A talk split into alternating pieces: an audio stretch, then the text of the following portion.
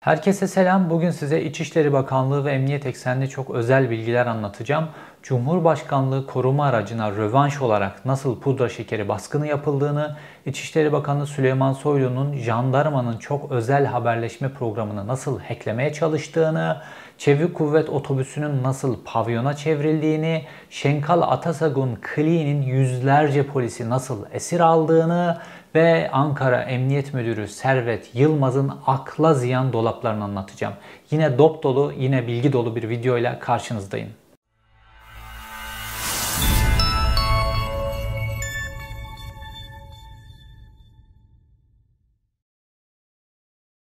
Cumhurbaşkanlığı koruma aracına yapılan pudra şekeri baskınının mahiyetini anlamamız için önce Ankara Emniyet Müdürü Servet Yılmaz'ı ve Ankara Emniyet Müdürü'nün ne kadar kritik olduğuna ilişkin bazı şeyler söylememiz lazım. Konuyu tam olarak anlayabilmemiz için.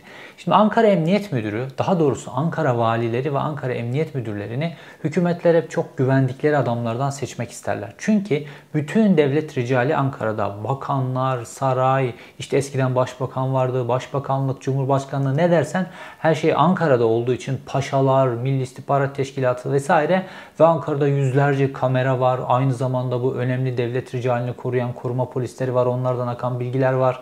Her yerde polis noktası, sivil polisler vesaire çok fazla bilgi geliyor. Dolayısıyla devlet ricalinin attığı her adım, devletin önemli e, yetkililerinin yaptığı görüşmeler vesaire temaslar bunların bütün bilgileri Ankara Emniyet Müdürlüğü'ne gelir. Dolayısıyla hükümetler takip altında olmamak için Ankara Emniyet Müdürlerini kendilerinden belirlerler. Şimdi Süleyman Soylu ile Tayyip Erdoğan'ın arasının iyi olduğu günlerde Servet Yılmaz da işte Ankara Emniyet Müdürlüğü'ne getirilmişti. Süleyman Soylu'nun kuvvetiyle o günlerde. Fakat Birkaç ay öncesinde hükümet, milli görüşçüler ve saray Ankara Emniyet Müdürü Servet Yılmaz'ı yemek için bir hamle yaptılar. Fakat Ankara Emniyet Müdürünü yemediler çünkü kulakçık programı devreye girdi. Şimdi bir önceki videomu izlediyseniz kulakçık programının bütün detaylarını anlattım. Nasıl bir şemamız vardı? En zirvede Şenkal Atasuk'un eski MİT müsteşarı, İstanbul ayağında Mehmet Ağar, Ankara ayağında Süleyman Soylu, hükümetin içerisindeki adamları Devlet Bahçeli, iktidardaki adamları Devlet Bahçeli ve mafya yeraltı dünyasındaki adamları da işte Alaaddin Çakıcı ve Ayhan Bora Kaplan gibi yeni yeni piyasaya çıkardıkları mafya liderleri. Bu şekilde bir teşkilattan bahsetmiştim ve bu teşkilatın emniyet içerisinde kullandıkları kulakçık denen bir programdan bahsetmiştim. Bu kulakçık programının içerisine kullanabilecekleri haklarında açıklar olan işte rüşvet, mafya ile ilişkiler vesaire, aile, e, evlilik dışı ilişkiler gibi bütün bilgileri topladıkları dolayısıyla avuçlarını aldıkları polislerin bilgilerini, dosyalarını koydukları bir programdı ve bu bilgiler, dosyalar, aleyhte dosyalar olan polisleri de kritik noktalara getirip bütün emniyet teşkilatını yani Türkiye'nin bütün iç güvenliğini teslim almış vaziyettelerdi. Şimdi bu kulakçık programını kullanarak Ankara'da Servet Yılmaz üzerinden neler çevirdiler ve iş nasıl Cumhurbaşkanlığı koruma aracına pudra şekeri baskını yapmaya kadar vardı bunu anlatacağız. Şimdi Servet Yılmaz'ı görevden aldırmak istedikleri zaman Servet Yılmaz üzerinden özellikle bu e, kulakçık programı üzerinden Ankara'nın ilçe emniyet müdürlüklerine atamalar yaptılar. Tamamen kendi kontrol edebilecekleri haklarında açık olan adamlar. Ve Servet Yılmaz bunları kullanmaya karar verdi. Çünkü Servet Yılmaz'ın bir e, kamuoyu PR çalışmasına bir reklama ihtiyacı vardı ki görevden alınmasın. Ve şöyle bir e, açıklama yaptı İçişleri Bakanı Süleyman Soylu çıkıp Ankara'da günlük hırsızlık vakaları işte yüzlerle ifade ediliyordu eskiden 1-2'ye düştü diyor. Ve Ankara'da çok özel bir uygulama yaptı Servet Yılmaz. Dolayısıyla 1-2'ye düştü. Sonrasında bunu Servet Yılmaz da çıktı detaylarını anlattı. İşte biz Ankara'da pilot bir uygulama yaptık. Bu sayede Ankara'da hırsızlık olayları günde 1-2'ye kadar düştü diye açıklama yaptı. Neymiş bu pilot uygulama? İşte hırsızları tespit etmişler bütün Ankara'daki. Her hırsızı bir polise zimmetlemişler falan filan da bu yüzden düşmüş. Bu tamamen reklam ve tamamen uydurma ve Ankara'da Süleyman Soylu'nun hırsızlık olayları 1-2'ye düştü dediği gün Ankara'da 300 tane hırsızlık olayı gerçekleşiyor. Fakat bunu kağıt üzerinde nasıl değiştiriyorlar? İşte burası kulakçık programının marifeti. Şimdi ne dedim? Kulakçık programında açığı olan insanların hepsini Ankara'nın ilçe emniyet müdürlüklerine dizdi. Servet Yılmaz. Niye? Çünkü Servet Yılmaz'da da bu kulakçık programı var. O e, USB Servet Yılmaz'da da var. Dolayısıyla bunlara şöyle bir talimat verdiler. Yaptıkları plan. Normalde vatandaşlar karakollara gelip ya da polis merkezlerine gelip bir suç duyurusunda bulundular. Mesela hırsızlık oldu, mesela tecavüz oldu vesaire. Bunları duyurduklarında cerrahim defteri denen bir defter var. Ve buraya o kişinin belirttiği şekilde öncelikle suçlama yazılıyor ve emniyetin istatistikleri de bu cerrahim defteri üzerinden oluşturuluyor. Şimdi bunlar Vatandaş dediler ki bu kulakçık programı üzerinden baskı altında tuttukları polis müdürlerine şöyle bir şey yapacaksınız.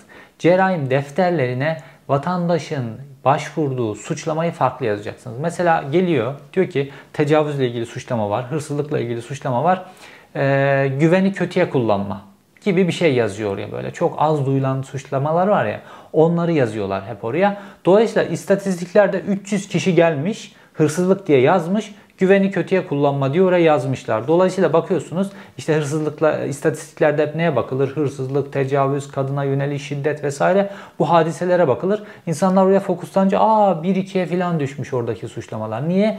Cerrahim defterlerinde resmen evrakta sahtecilik yaptılar. Fakat bu bir süre sonra fark edildi. Fark edilince ne oluyor? Daha doğrusu savcılar bunu fark ettiler. Neden? Çünkü önlerine yüzlerce hırsızlık dosyası geliyor fakat emniyetin istihbaratlarında, emniyetin istatistiklerinde günde bir iki hırsızlık oluyor. O zaman cerrahim defterlerinde oynama yaptıkları fark edildi ve savcılar bu cerrahim defterlerini düzeltin dediler. Ve cerrahim defterlerini düzeltmeyi sürüncemede bıraktılar. Çünkü o istatistiklerin devamına ihtiyacı vardı. Sonra Adalet Bakanı Abdülhamit Gül, Süleyman Soylu'dan da nefret eden isimlerden bir tanesi. Onun talimatıyla Ankara'daki savcılar e, cerrahim defterlerinde yani suçun vasfını değiştirmekle ilgili polislerle ilgili işlemler başlatmaya başladılar.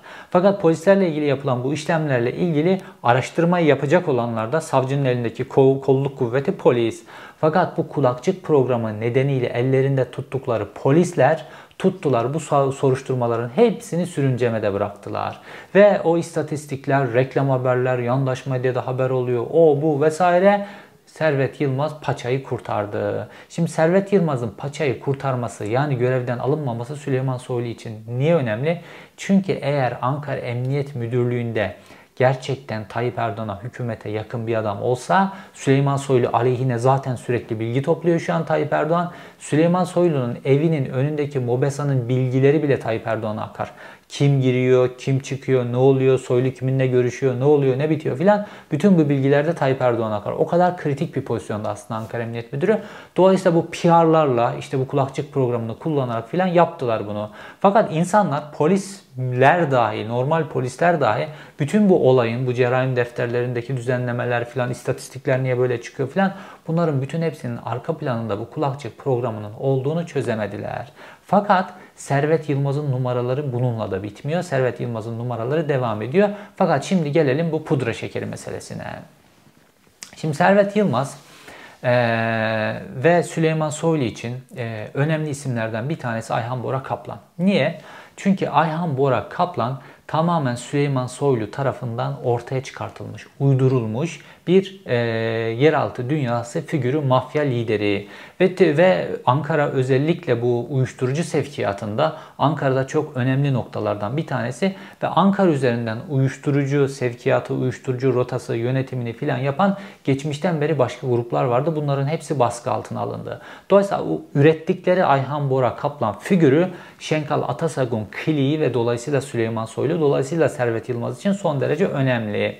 Fakat bu Ayhan Bora Kaplan'ı yani dolayısıyla Süleyman Soylu'nun müthiş miktarda para biriktirme olayını çökertmek için bir kumpas planlandı. Bu kumpas neydi? Biliyorsunuz bir tane e, Adalet ve Kalkınma Partili danışman meşhur hepimiz de gördük ve pudra şekeri ismi de onunla birlikte meşhur oldu. Bu pudra şekeri biliyorsunuz otobü arabasında pudra şekeri çekiyordu burnuna. Bu böyle bunun görüntüleri yayınlanınca kamuoyunda infial oluşturdu. Ve sonrasında bu adamın üzerinden çünkü Adalet ve Kalkınma Partisi ile ilişkileri var. Buna bir ifade verdirttiler. Bu dedi ki bana bu pudra şekerini Ayhan isimli birisi verdi diye ifadesinde söyledi. Bu Ayhan kim? Ayhan Bora Kaplan.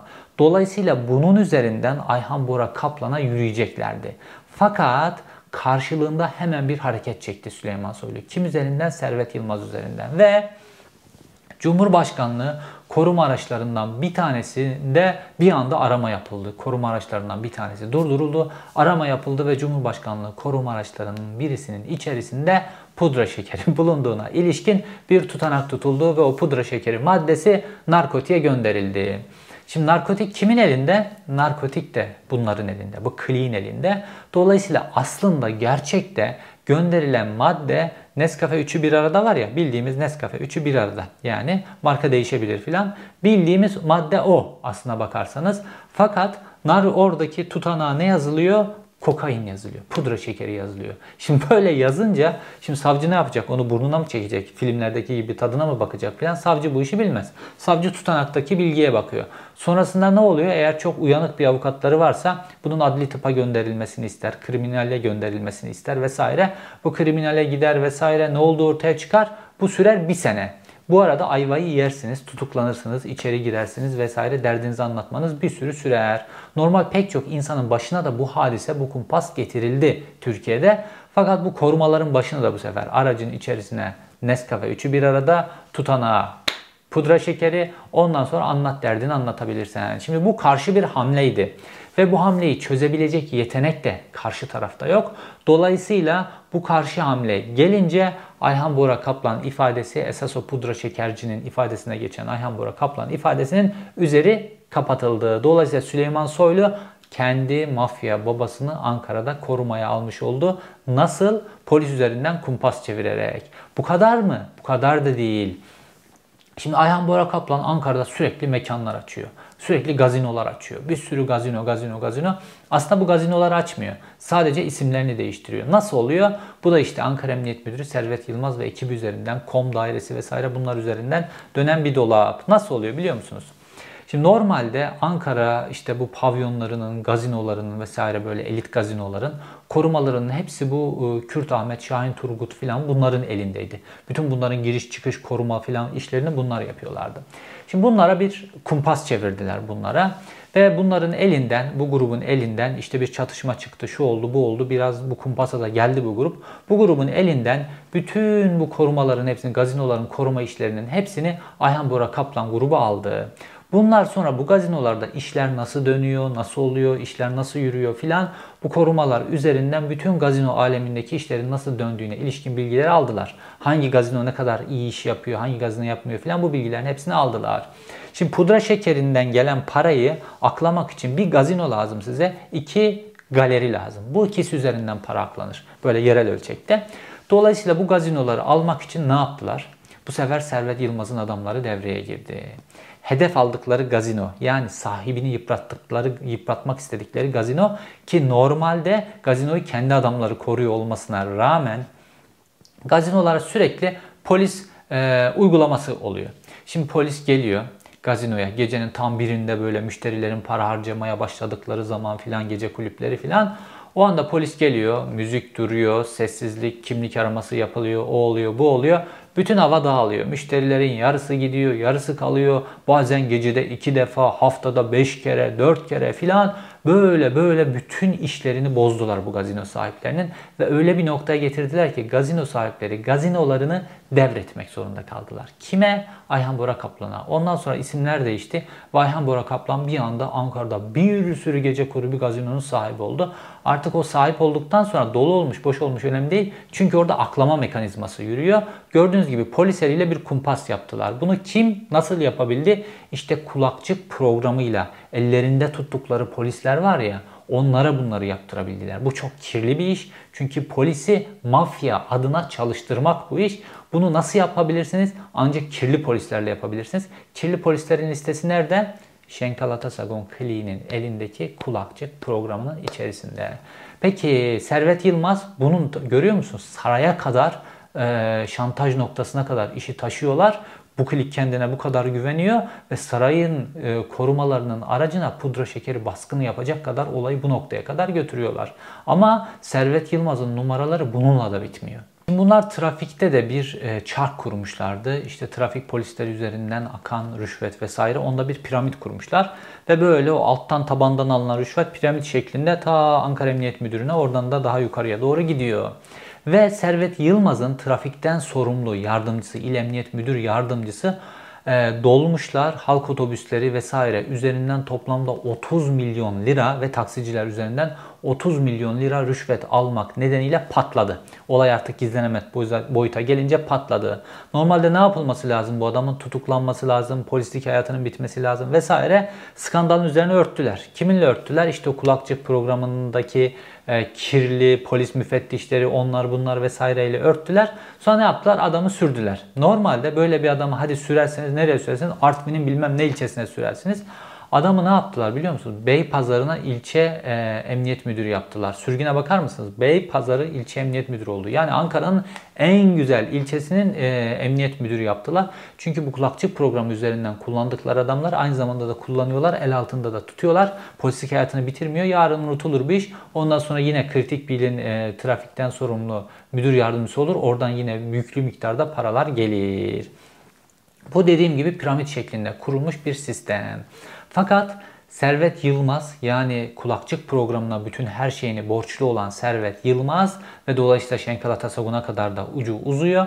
Bunların bütün polis teşkilatını özellikle Ankara Emniyetini nasıl bozdukları ile ilgili en çarpıcı örneklerden bir tanesi de Ankara Çevik Kuvvet Pavyonu ve Kumarhanesi. Ankara Emniyet Müdürü Servet Yılmaz'ın Çevik Kuvvet'ten sorumlu bir il müdür yardımcısı var. Yılmaz Ergan diye. Şimdi bu adam çevik kuvveti öyle bir hale getirdi ki çevik kuvveti resmen kumarhane ve pavyona çevirdi. Şimdi normalde o da kulakçık programından seçilmiş oraya getirilmiş bir isim.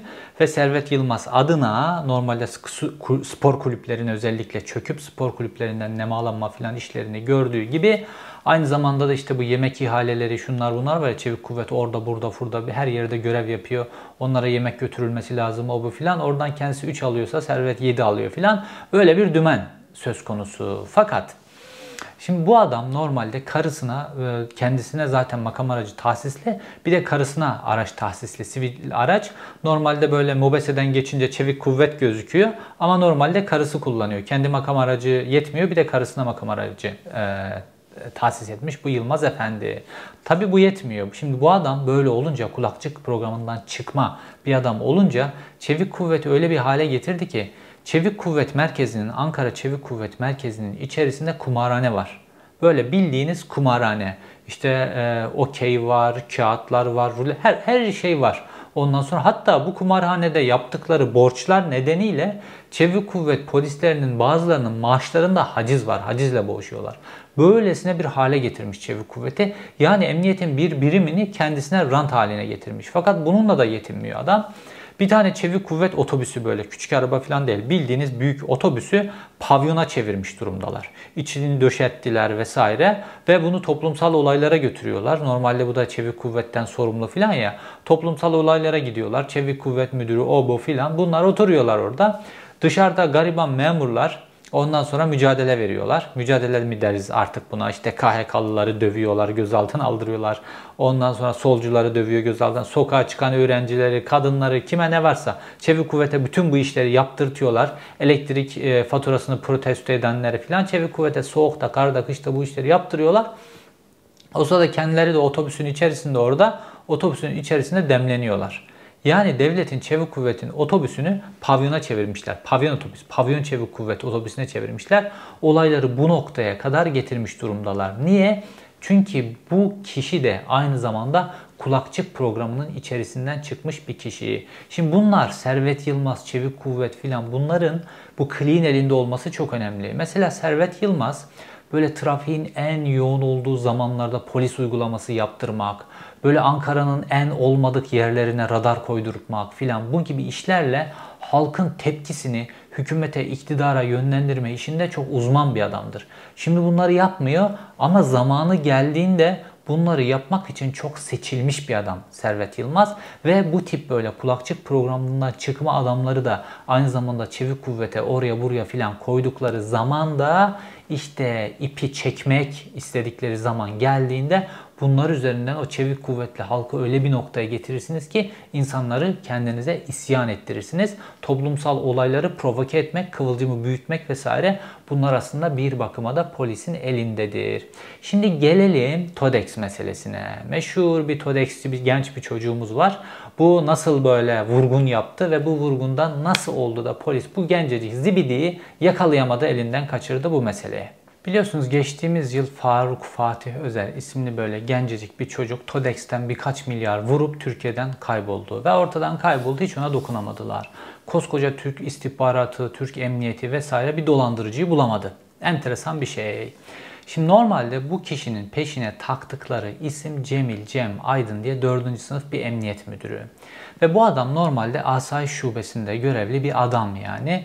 Fakat bunu getiriyorlar, istihbarat alıyorlar. Normalde emniyet teşkilatında böyle bir adamın istihbarat alınması için geçmişte çok böyle gençlik yıllarından itibaren istihbarat sınıfında alttan pişe pişe pişe gelmesi lazımdı.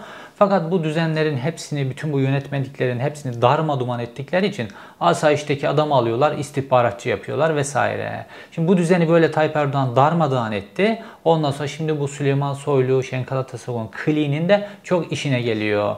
Asayiş'ten o kulakçık programına bakmışlar ve Cemil Cem Aydın'ın da bayağı bir ki geçmişi karanlık para pul işlerinde filan bayağı bir zaafı var ve Cemil Cem Aydın'ı getirip asayişten e, emniyet istihbaratının içerisine koyuyorlar. Şimdi bu TODEX işi patlayınca Cemil Cem Aydın'ı TODEX'ciyi bulmak için gönderiyorlar. Şimdi bu gidiyor Fatih'in yanına. Fatih'i bul, aslında bulmak için gitmiyor. Fatih bulmamak için gidiyor. Fakat orada bir pazarlık yürülmesi lazım. Fatih'in bulunmamak için bir şeyler ödemesi lazım. Bu işi hallediyor. Bu işi halledip geldikten sonra yani Fatih'i bulmama görevini halledip başarıyla geldikten sonra bu vatandaşı ödüllendiriyorlar. Bu 4. sınıf emniyet müdürü Cemil Cem e, denen vatandaşı. Nasıl ödüllendiriyorlar? Barış gücünde görevlendirerek Afganistan'daki barış gücüne gönderiyorlar. Şimdi bu barış gücü çok ballı bir yer. Bir emniyet müdürü maaşını alıyorsunuz, cebe indiriyorsunuz. Ayrıca 6 bin dolar da ek maaş alıyorsunuz. Yani bir sene orada kaldığınız zaman bayağı bir ev parası çıkararak geri geliyorsunuz. Bir iki sene kaldınız mı iş güzel yani orada. Bayağı bir yüklü. Zaten orada bir masraf da yapmıyorsunuz. Emniyet müdür maaşınız da birikiyor üstüne vesaire. Bunu böyle ballı şekilde oraya gönderdiler. Bunların hepsi ne? Bunların hepsi işte kulakçık programının marifetleri. Kulakçık programına koydukları insanlarla e, emniyet teşkilatının tamamını nasıl para yapma teşkilatına ve yeri geldiğinde ideolojik sebeplerle kullanabilme teşkilatına nasıl çevirdiklerinin hikayesi. Şimdi Süleyman Soylu'nun kendisine rakip, hedef olarak gördü ve Tayyip Erdoğan'ın da bu kliye karşı hazırladığı jandarma teşkilatının içerisine sızmakla ilgili bazı girişimleri oldu. Onunla ilgili bilgilere birazdan geleceğim. Fakat emniyet teşkilatında polisleri nasıl esir aldıklarına ilişkin böyle yüzlerce polisi birden nasıl esir aldıklarına ilişkin çok önemli bir bilgi var. Ve bu bilgiyi Sedat Peker'in sürekli böyle anlattığı böyle bir tane hakim vardı Ankara'da. Ankara Bölge İdare Mahkemesi Başkanı o hakimle son derece çakışan bir şey ve burada da hükümetle bu kliğin aslında alttan alta nasıl çarpıştıkları ile ilgili de çok önemli bilgiler var. Emniyette 2016 ile 2019 yılları arasında özellikle bu işte Gülen cemaati soruşturmaları vesaire nedeniyle çok fazla atılma olmuştu. Şimdi bu atılma olunca emniyette bir anda böyle işte komiser yardımcısı vesaire böyle alt rütbelerde biraz o rütbelerde çok fazla açık oluştu. Dolayısıyla emniyetteki bu rütbeli açığını giderebilmek için bir sistem icat etti hükümet. Ve dolayısıyla meslekten gelen memurlar var ya normal polis memurları. Bunları 8 aylık bir tane böyle yatılı kampa aldılar ve 8 aylık yatılı kampa eğitimden geçirdikten sonra bunların hepsini komiser yardımcısı yaptılar. Dolayısıyla bu şekilde hızlandırılmış bir şey böyle akademi meselesini atlamış oldular. Normalde akademiden gelmeleri lazım. Bunlar onu atlamış oldular. Şimdi bunlar daha sonra göreve başladılar komiser yardımcısı olarak. İşte karakollarda ekip amiri oluyorlar, karakol amir yardımcısı oluyorlar, şubelerde şube e, müdürünün yardımcısı oluyorlar, amir yardımcısı oluyorlar gibi böyle daha böyle alt rütbelerde görevler almaya başladılar. Fakat bunlar normalde işte Adalet ve Kalkınma Partisi Tayyip Erdoğan ilk böyle başlangıçta böyle 17-25 Aralık'tan sonra filan bu polis e, teşkilatını çok fazla hedef almıştı. Polis Koleji, Akademisi filan bunlar işte bir kısmı kapatıldı, kadroları değiştirildi, o vurdu, bu oldu. O sırada da Tayyip Erdoğan'ın bir koalisyonu vardı Perinçek grubuyla. Dolayısıyla buraya akademiye vesaire Perinçek grubundan çok fazla adam koymuşlardı. Ve bu böyle bu kamptan gelen komiser yardımcılarında vesaire ilk başlarda Perinçek grubunun bir etkisi var gibi ise de Tayyip Erdoğan onları bir şekilde yiyeceği için buradan böyle mesela bir kılçık attı ve 2018 yılında özellikle bu Perinçekçilerin vesaire hepsi akademiden temizlendi. Dolayısıyla AKP referanslı kişiler komiser yardımcısı olarak 8 aylık kursla emniyet teşkilatının içerisine gelmeye başladılar. Fakat bunlar eee polislikten gelen kişiler olduğu için daha çok böyle emir almaya e, yatkın kişiler ve böyle karışık işlere filan bunlara çok böyle gelemeyecek kişiler. Aynı zamanda da kanunlardan, nizamlardan filan çekinen kişiler. Şimdi bunlar böyle olunca bu kulakçık programı ekibi, bu Şenkal Atasagun, Süleyman Soylu, Mehmet Ağar ekibinin çevirmek istedikleri işlerde entegre olamayan, ayağa taş koyan, korkan, çekinen, kanunlara uymaya çalışan filan tipler oldular. Böyle bir şekilde tam entegrasyonu sağlayamadılar genel olarak. %80-85'i diyebilirim. Ve dolayısıyla bunlar kulakçık programına sakıncalı olarak yazıldılar. Ve bunların %80-85'i sürüldüler böyle. Karakolların en ücra şeylerine yani şubelerden kom vesaire bu şubeler var ya esas iş yapan bu şubelerin hepsinden böyle karakollara sürgün sürgün yediler bunların hepsi. iş yapmayan yerlere sürüldüler bunlar. Fakat bunların içlerinde bazılarının özellikle işte karısı avukat olan var vesaire bunlar eğer biz askerlik hizmetimizi de saydırırsak hizmetimize dolayısıyla iki yıldız oluruz. Yani komiser oluruz. Komiser olduktan sonra işler değişiyor. Şube müdürü oluyorsun, karakol amiri oluyorsun vesaire işler değişiyor.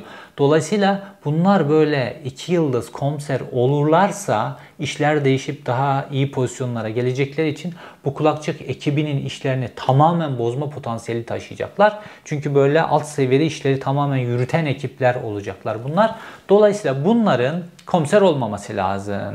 Fakat bunların dediğim gibi karısı avukat olanlar vesaire diğer polis memurları, diğer e, e, akademi mezunları nasıl böyle askerliklerini saydırmışlarsa hizmetten bunlar da aynı şekilde askerliklerini hizmetten saydırmak için davalar açtılar. Ve toplamda 14 farklı ilde davaları kazandılar bunlar. Evet eşitlik ilkesi gereği sizin de askerliğinizi saydırmanız lazım. Bir tane ilde bu dava bozuldu. Hangi ilde? Ankara'da. Şimdi bu Ankara'daki kişi kim? Esat Toklu. Biz Esat Toklu'yu nereden biliyoruz? Sedat Peker'in videolarından biliyoruz. Ne demişti Sedat Peker? İşte bu Ankara Bölge İdare Mahkemesi Başkanı Esat Toklu Sezgin Baran Korkmaz'ın otelinde kaldı. Bedava yedi içti. Sonra işte Sezgin Baran Korkmaz'la ilgili bütün hukuksal meseleleri çözdü vesaire. Bu şekilde bir açıklama yapmış. E, videolarında dile getirmişti. Tweetlerinde dile getirmişti. Esat Toplu da bununla ilgili sözlü açıklama yapacaktı. Hala o açıklamayı yapacak. Fakat Sedat Peker bunu böyle dile getirmesine rağmen Esat Toklu sonra ne oldu? Danıştay'a seçildi. Şimdi o dönem şöyle işte Sedat Peker dile getirdi. Hükümet de işte onu sahiplenmek için Danıştay'a seçti filan. Aslında orada dönen hikaye başka. Şimdi normalde Esat Toklu ne yaptı? Bu tek yıldız komiserleri, komiser yardımcılarının iki yıldız komiser olmamasıyla ilgili karar veren tek kişi. Sonra Danıştay'a gitti ve bu davalara işte kamuda itiraz ediyor, bir şeyler yapıyor filan, emniyet itiraz ediyor filan. Bu davalar Danıştay'a gitti. Esat Toklu Danıştay'a gittikten 2 ay sonra bu davaların hepsinde bunlara dedi ki siz haksızsınız. Yani meslekten komiserliğe, meslekten rütbeye geçmiş kişilerin hepsine siz haksızsınız dedi. 2016 ile 2019 yılları arasında alınanlara. Normalde 2019-2020 yılı filan akademiden gelenler var ya bunlar askerliklerini saydırdılar fakat bunlara saydırtmadılar. Eşitlik ilkesine tamamen aykırı.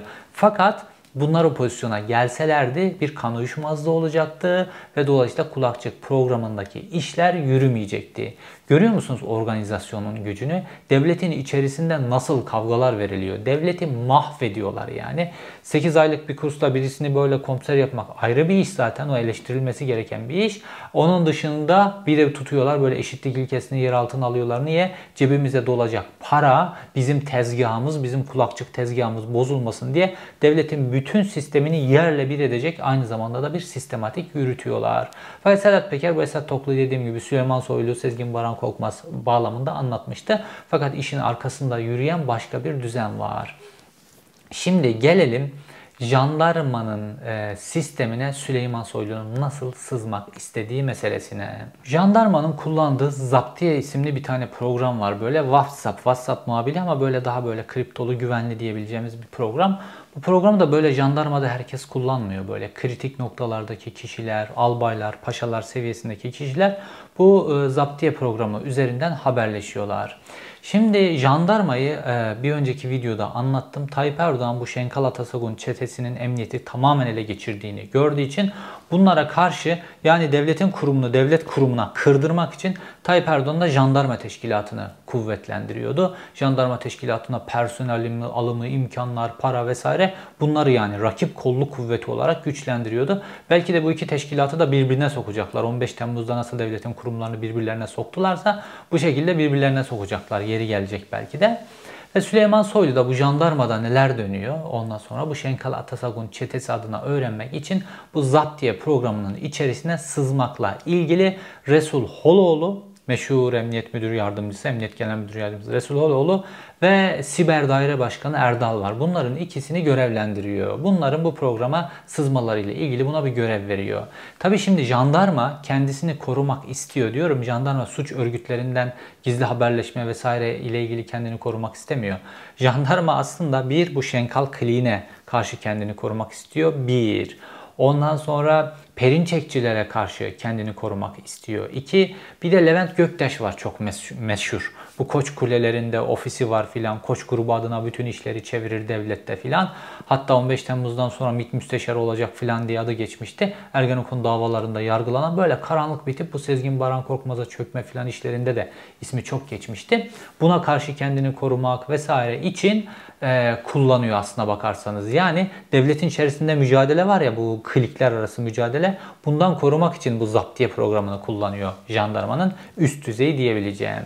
Şimdi buna sızabilmek için Süleyman Soylu bu görevlendirmeyi yaptıktan sonra bir tane e, generalin, jandarma generalin emir subayı üzerinden buna e, girmeye çalıştılar fakat başarısızlıkla sonuçlanıyor. Sonrasında daha kritik bir isme yöneliyorlar. Fakat henüz çözüp çözmediklerini bilmiyorum fakat yönlendikleri isimleri biliyorum. Jandarma Genel Komutanı Arif Çetin. Bunu başka bir videoda da anlatmıştım. İşte bu Şenkal çetesinin yer altındaki ismi e, Alaaddin Çakıcı'ya. Arif Çetin de gitmişti Alaaddin Çakıcı'nın karşısına Hatay Payas'taki o e, demir çelik e, fabrikasına çökme hikayesinde anlatmıştım. E, Arif Çetin jandarmanın Skorsky helikopteriyle Çakıcı'nın karşısındaki adamın e, fabrikasına indirme yaptı, gövde gösterisi yaptı böyle. Görüyor musunuz? Jandarma mafya gruplarının arasında iki devlette klikler var. O devletin kliklerinin de mafya grupları var. Jandarma bir tarafta, ondan sonra emniyet bir tarafta filan böylesine enteresan bir durum söz konusu. Bu Arif Çetin'in bir de emir subayı var. Yarbay. Bu Emir Subay aynı zamanda meşhur Abdülkadir Aksu var ya meşhur İçişleri Bakanı AKP'nin ilk yıllarının İçişleri Bakanı Abdülkadir Aksu'nun da yeğeni. Bunun üzerinden bu zaptiye programının içerisine sızmaya çalışıyorlar.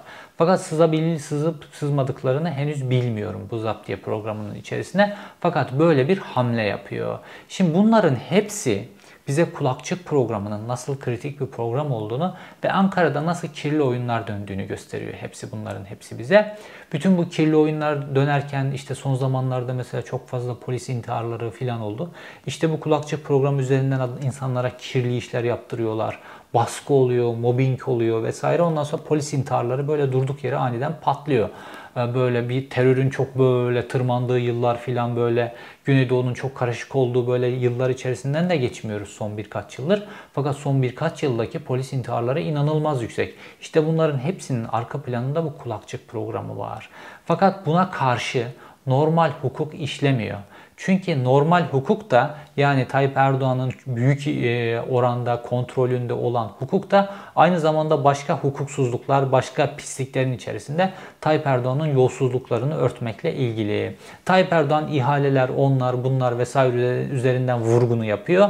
Bunlar da işte mafya, şu bu yeraltı dünyası, suç örgütleri, onlar bunlar üzerinden vurgunları yapıyorlar, yapmaya devam ediyorlar. Fakat bu kulakçı programının muhalefetleri bu clean marifetleri vesaire başka alanlarda çevirdikleri işler çok konu var. Bunların hepsinin bir tane videonun içerisine sığması mümkün değil. Bu konunun takipçisi olacağım. Çevirdikleri bütün dolapların hepsini masakta, orada, burada, bütün her şeyi neler yaptıklarının hepsini detaylarıyla anlatacağım. Fakat aşama aşama başka videolarda, başka şekillerde anlatmaya devam edeceğim. İzlediğiniz için teşekkür ederim. Bir sonraki videoda görüşmek üzere.